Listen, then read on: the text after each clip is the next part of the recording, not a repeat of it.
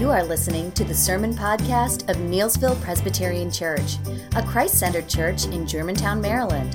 To learn more about Neelsville, visit us online at neelsville.org.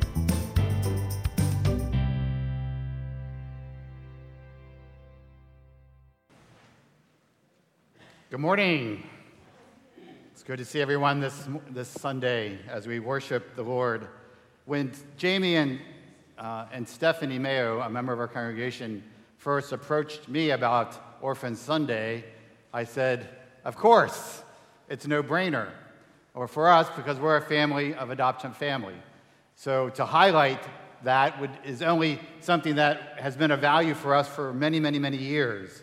And so I'm glad that we as a congregation can participate in something so unique and special and for a time for us to reflect on how we can play a role in caring for our children, children in our community, how we can love on them and show them the love that Christ has shown to us.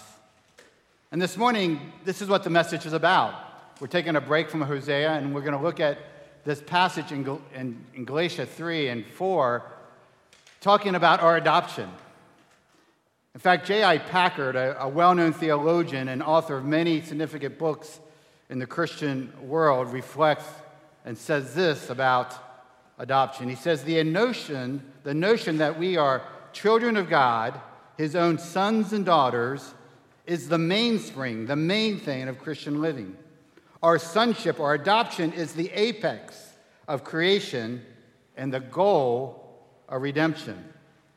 What a high view of the doctrine of adoption. Because of God's radical love for us in Jesus Christ, which we have been seeing in Hosea, which Brian last week beautifully shared with us about, about the, the love of God, that unconditional, supernatural, radical love of God, that relentless love of God that impacts us. It should also impact us in this area as well. So look, let us look at this passage, Galatians 3, 26 through chapter, through chapter 4, verse 7. Let us bask together in this awesome news, for it affects everything about us and how we're to live. You are all sons of God through faith in Christ Jesus. For all of you who were baptized into Christ have clothed yourself with Christ. There's neither Jew nor Greek, slave nor free, male nor female, for you are all one in Christ Jesus. If you belong to Christ, then you are Abraham's seed and heirs according to the promise. What I am saying is that as long as the heir is a child, he is no different from a slave, although he owns the whole estate. He is subject to guardians and trustees until the time set by his father. So, also, when we were children, we were in slavery under the basic principles of the world. But when the time had fully come, God sent his son, born of a woman, born under the law, to redeem those under law, that we might receive what? The full rights of sons and daughters. Because you are sons, God sent the Spirit of His Son into our hearts, the Spirit who calls out, Abba, Father. So you're no longer a slave, but a son. And since you are a son, God has made you also an heir. This is the word of the Lord. Thanks be to God. Let's pray. Father, again, as we gather around your word this morning, as we look into this passage, Father, I pray through your spirit that you would encourage us, that you would, you would help us to enjoy more freely and more confidently this great relationship that you have established with us through Christ. Do that work, I pray, through your spirit. Amen. A pastor friend of mine shared a story of a, of a woman that he met in a nursing home, a very dear elderly woman. She told him about her own story. She was an African American found as a baby on the, the, on the side of a railroad track by a rich Jewish woman.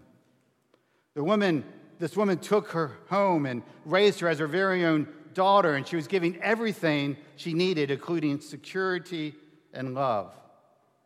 But the family's woman's family resented this child when they were, she was brought home. In fact, they bullied her to the point when she was a teenager, she ran away from home. As she was telling the, my friend her story, she said for the rest of her life, she lived with regret that she could not find the woman who had taken her in who had saved her, who had rescued her, who has delivered her from her plight. As I listen to this story, I can only think of how we as Christians often run away from God's love and security when we are faced with difficult or painful experiences, or when life doesn't go the way that we think it should go. All of us who know Christ at times and to some degree have failed to experience the freedom and the joy of our adoption that we have received from God the Father. Often we let circumstances, our relationships, and even our own expectations to rob us of the reality of this intimate and free relationship we have with God. We continue, in a sense, live as orphans or as slaves instead of his precious, delighted and adopted children. And even though we are rich in this relationship that he's given us, full and forever adopted children of God with complete access to the Father, we continue to go back again and again, relating to him only through our own record, our own performance, and our own moral merits. We fail to realize our awesome inheritance. Yet, Paul in this passage wants to strongly encourage us. He wants, us, wants to remind us that, that those who believe and trust in Jesus Christ can enjoy our forever adoption, regardless of what we're going through in our lives, regardless of the hard relationships that we may have, regardless of the circumstances we might find ourselves in this morning. God also, in His Word, wants to encourage those who may not have have put their trust in Jesus yet to consider this vibrant, growing relationship he desires to provide for you. So, with that in mind, I want us to look at two key roles for us, two key realities to help us to enjoy our adoption. First, as we were sung this morning, our Father has redeemed us through Jesus Christ. That will enable us to enjoy our adoption. The second thing we need to realize is that our Father has given us His Spirit that also helps us to enjoy our adoption. So let's first look at how our Father redeems us through Christ so that we can then enjoy our adoption. Dr. Robert Peterson, one of my seminary professors at Covenant Theological Seminary, wrote a book called Adopted by God. And he shares about a true and yet tragic story of a minister who rescued his son. He and his seven year old son were fishing in, on a lake in Tennessee. His son David slipped into the, into the water and fell into the, fell into the lake. His father jumped in to the water to try to rescue him. He, he pushed his son towards the rock, and the boy did climb to safety. But the father could not swim. And before his son could return with two other fishermen, his father had disappeared. Later, his lifeless body was found about 25 feet from shore and 16 feet of water. I don't know about you, this story pulls out our emotions in opposite directions. We are awed at this father's heroism and risking his life to deliver and rescue his son from death. But we are deeply saddened at the awful cost of the deliverance. Our grief grows when we understand that he left a wife and two other children. But even as I recount this tragic story, we need to realize there's a great, greater rescue, a greater deliverance than the one that I just recounted. In Galatians 4 and 5, Paul reminds us of the Son who died to rescue and deliver us. And this too pulls out our emotions, does it not? Saddened at the death of this perfect Son, Jesus Christ, the Father's beloved, but also overjoyed at what comes to those who, who, who he rescues. So that brings us to mind. For us to truly understand this great redemption, we first need to understand, as Paul is laying out in Galatians 4 1 to 3, the need of redemption, the need of this Savior to die. Again, what does it say? What, what am I saying is this that as long as an heir is a child, he is no different from a slave. And though, although he owns the whole estate, he is subject to guardians and trustees until the time set by his father. So, also, when we are children, we were slavery under the basic principles of the world. What is Paul saying? We, all of us, you and me here today, were enslaved to the law. In fact, to redeem here means to release a slave from his or own owner by paying the slave's full price, much like Hosea had to do for Gomer. Here in this verse, we, we were in slavery to the law. Paul is saying that to the church then, he's saying that to us now. But because of our relationship with Christ, our status, uh, before our relationship with Christ, our status was one of a slave, or in a sense, an orphan, in a sense. We were not his children. We were under the law legally in that we were obligated to be righteous before God, and if we were not, then we were lost. But we also are under it spiritually in that our hearts are helplessly fixated on trying to fulfill it in order to win God's favor. And it becomes then a burden, does it not? It becomes impossible for us to satisfy. So, in a sense, we belong to the law before we were in Christ. We were under its control. We were enslaved to the law, but we were also enslaved to sin, which also reminds us of our need of redemption. See, sin is a master, a boss over us. Our sinful condition constituted our need for redemption. See, for us to truly understand the amazing cost of God's love for us and his redemption, we need to first understand our estate before we were in Christ. We were not attractive. We were, we were going and doing things that completely ignored him and, and dished him, right? And yet, in his love and his mercy, he was willing to send his son for people like you and for I. And that is the second thing we need to remember is the price of redemption and able to enjoy our adoption. But when we had time fully had come in Galatians 4, 4 and 5, God sent his son, born of a woman, born under the law, to redeem those under law that we might receive the full rights of sons. Paul is reminding the church then and now that Jesus, in his perfect obedient life and his death on the cross, releases us from the bondage to the law, releases us from the sin as a slave is released from the bondage to his master. You see, Jesus pays the full price of the law. Jesus completely fulfills all of the Lord's demands. He fulfilled everything and everything we owe. Anything and everything we owe. There's nothing left for him to do or to pay. Jesus freely gave himself as a ransom, much like that father freely threw himself to save his son, to pay the payment of our sin. He died to set those free who believe on him and to make us part of God's family. See, we cannot pay for our redemption. There's no way we can write that check to pay for our redemption. There's nothing we can do to make it make us acceptable to God or to earn his favor. No one can keep the law so as to merit God's favor. No one is good enough. I'm not good enough. You're not good enough. And as a result, the curse of the law hangs on every head of every lawbreaker. It hangs on all of us. The curse of the law is ready to strike each of us and what we deserve the full wrath of, of holy and just God. But yet, that's where we don't, but that's an amazing thing that God sent his son to deliver us, to rescue us, where we couldn't do that ourselves. It cost us nothing, it cost him everything. Jesus took our curse, our penalty, our judgment that we deserved and placed it on himself.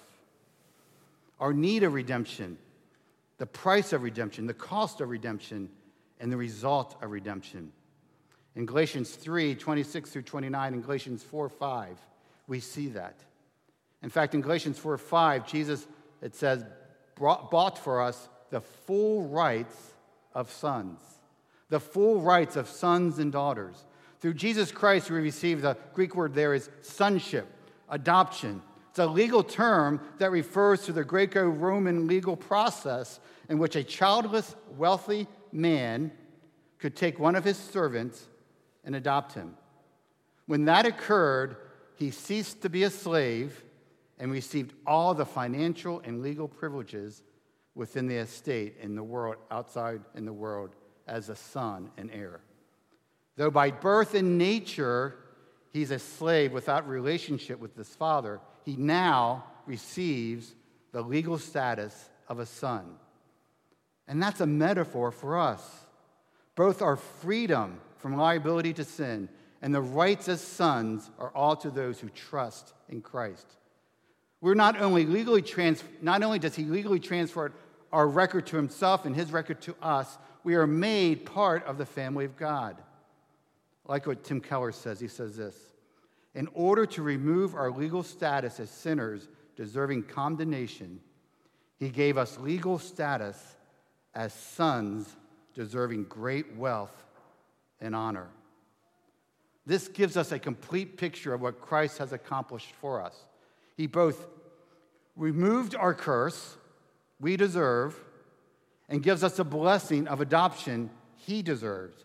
God's honor and rewards is just as secure and guaranteed as our pardon.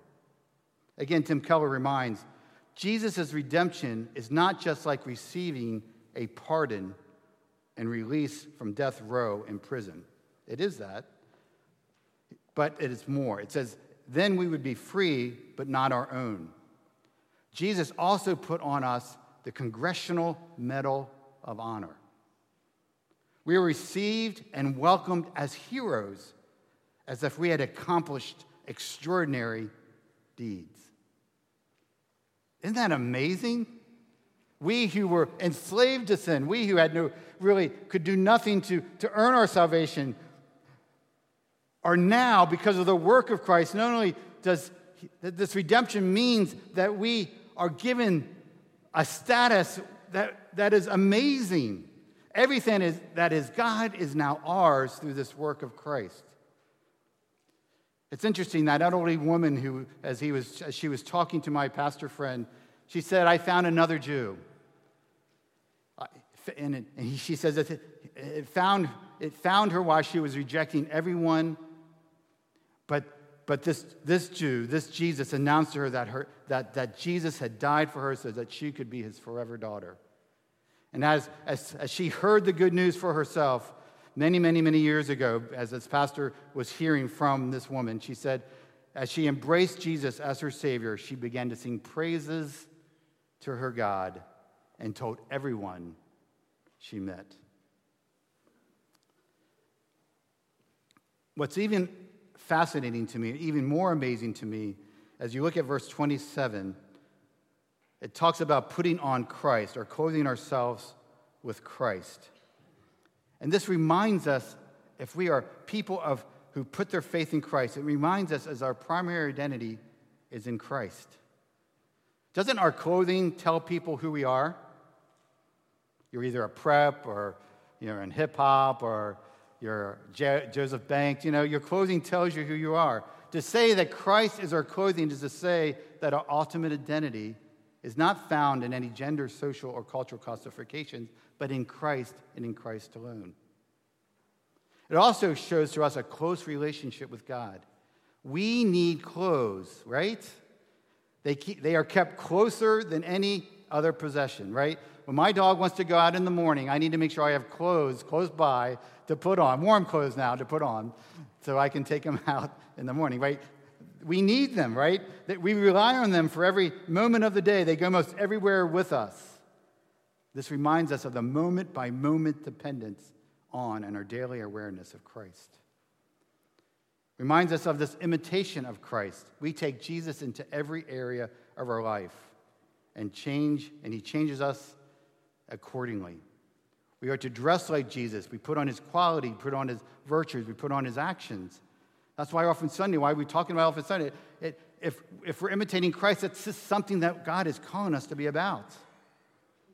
But also we see this idea, this benefit, this, this also reminds us of our acceptability to God. Our clothing is worn as adornment.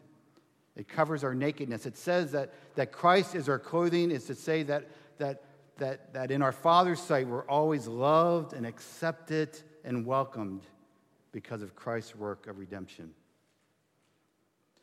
If you could show the picture of my family. It's a recent picture of us at this wedding that we went to. We don't look alike. But I can tell you that as we have been parents for 21 and 20 years, they act similar to us. There are two in the family that love to debate loudly and strongly. And there are two of us in the family that love to just have tender, quiet conversations. I can tell you, you can guess who, who is who. right? But, but because they are part of the Rickett family now, right? They, they begin to kind of resemble us in many ways. And they might not look like us, right? But they are resembling us. In the same way as we, as, as Christ has brought us into the family of God, as we are as we are resting in Christ and his work for us, we begin to resemble Christ.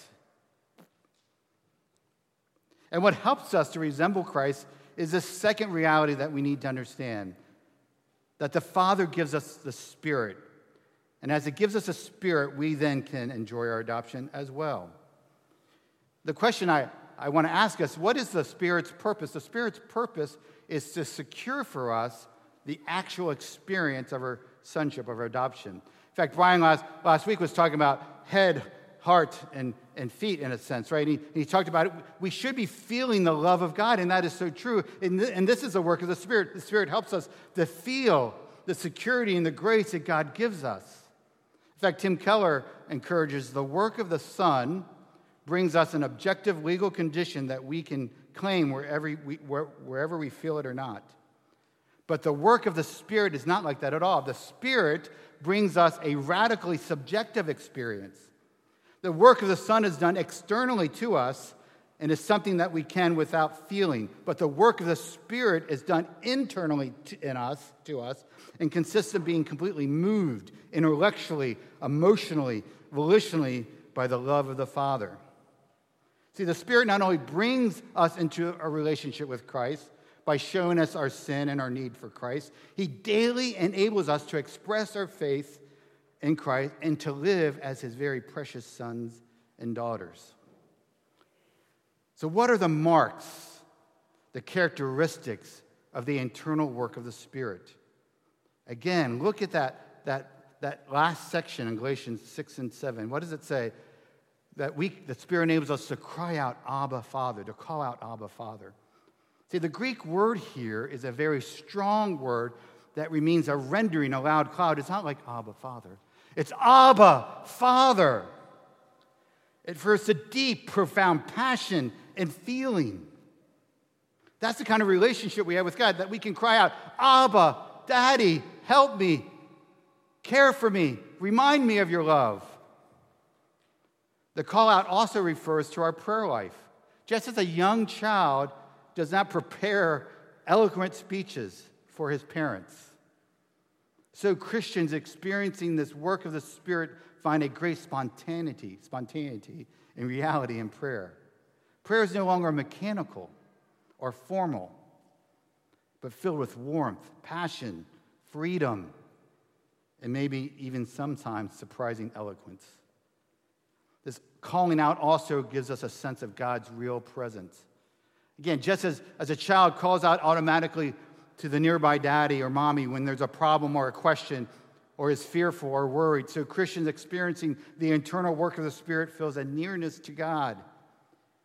He feels God's remarkable presence, real presence. I don't think my daughter would say this, but my daughter's a, a, a, a third year in college, and we get a phone call most every day when she's driving to school, she's off campus this year, or she's walking to school, or she's just cooking, or she's walking her dog, Mocha, we get a phone call. It could be just wants to say hi, or she, she might be something she's worried about, but she calls us, right? She knows that, she, that we're available, that, that there's love for her there, that, she, that no matter what, there's, there's a dependent, dependent, dependency on her parents that she can talk to. And if she doesn't get any of us, she gets kind of upset. Even though when we try to call her, like, what are you worried about, Dad? right? There's that sense that, that, that as, as we have this father child relationship, that we can just talk to them while we're walk, driving to work, while we're doing work, while we're talking to our kids, while we're in the neighborhood. You know, that's the kind of relationship God has given us through Christ. And this last thing I want to make a comment on, on this idea of Abba. Again, this Abba means a confidence of love and assurance of welcome. Again, just as a child does not doubt the security and openness of a daddy's strong arms, so Christians experiencing the internal work of the Spirit have overwhelming boldness and certainty that God loves them endlessly. This is the work of the Spirit as He whispers within our ears, I love you. You are mine. I'm in your, I am your Father, and you are my child forever. You're my beloved child. You're my child that I delight in. You're the child that I rejoices over with singing. I'm a, you're the child that I dance over you with singing. See, it's a spirit who makes the truth of our doctrine of adoption found in Scripture thrilling, disturbing, healing, and yet encouraging. So, the question for us how are you enjoying your adoption? How are you experiencing your adoption? I know many of you may not have had healthy relationships with your parents, and sometimes that's a barrier to us to understand this unconditional, sacrificial, ever for us type of love that God has for us. But my, my hope is that, that you would more deeply experience this Father, this Heavenly Father who loves you just as you are and loves you so much that not to keep you as you are, but to transform you more and more in the likeness of Christ. Do you have fears or worries regarding your financial situation, your health concerns, marital difficulties, difficulties with your children, or difficult relationships at work or within your extended family? How does resting in this reality that you are God's child help you in those times? I believe it can. Are you overwhelmed with everyday routine of life? Bask in the, in, in, the, in the reality that you are a daughter and son of the living God because of Christ. Where are you turning for comfort? Where are you turning for significance? Where are you turning for security and motivation? May you rest in the work of Christ. What's interesting, in most states, in a lot of states, the adoption law says that you can never be disinherited. If you're, if you're in foster care and if you're adopted, you can never be disinherited from your parents. No matter how um, dis- disobedient or embarrassment or awful burden they are to, his, to their parents, the state laws often will ensure security and significance and comfort to the adopted child, that he will always belong to them, much more than any biological child. But see, that is true for us who are adopted by God through faith in Jesus Christ. Our Father, no matter how you mess up, and we do, no, matter how you blow it, and we will blow it, if you're in Christ, our Father will never, hear me, will never disinherit you. Our gracious God will always be looking for us, always pursuing us, always running towards us, and will be passionately wanting to welcome us again and again and again. I love how one six year old girl from Pakistan reflects back on her adoption when she was four. She says, I'm in the orphanage. It's kind of like a place you don't like because it doesn't have toys. They just have little baby toys. I didn't have a blanket or a pillow. I didn't have very much to eat. I was so hungry because they didn't even give us very much soup. We didn't have many clothes. We had underwear, so we were kind of naked. I didn't like I didn't have a mommy or a daddy there. I never got a kiss and I never got a hug. I was there a long time. My mom came and picked me up. I was shy. I thought she was a stranger who I was supposed to say no to. It's kind of fun to live in America because she, there's a bathroom here. It's more fun if you get to go to school and learn. It's more fun to read a book and relax. It's more fun to have clothes on because they are more comfy. Sometimes when I touch things, it just means that I didn't get to touch anything at the orphanage. It's kind of important and it's so fun to have a mommy. I have a special mom. I get to have fun with my special mommy. And now I get hugs and kisses from my special mommy.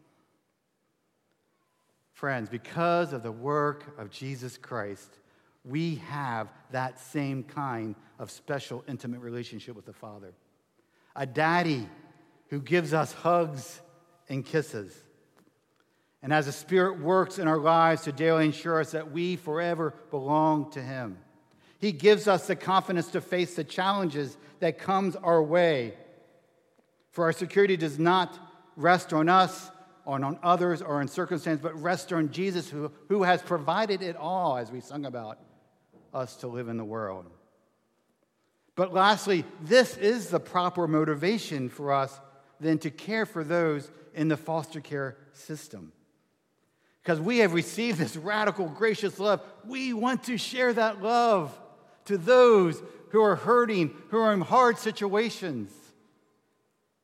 We want them too to know the relentless love of our Father.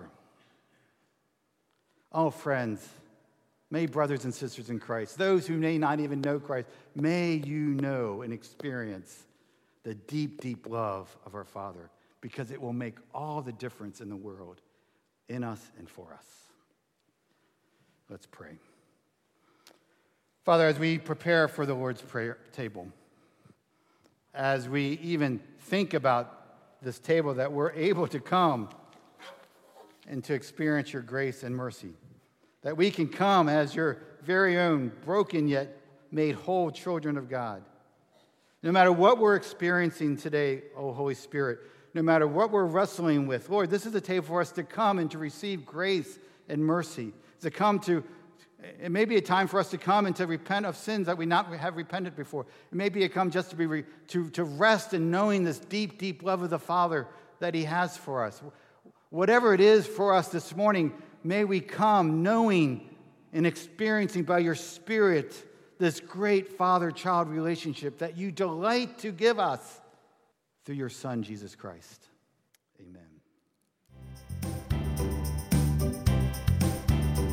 To learn more about Neelsville, visit us online at neelsville.org.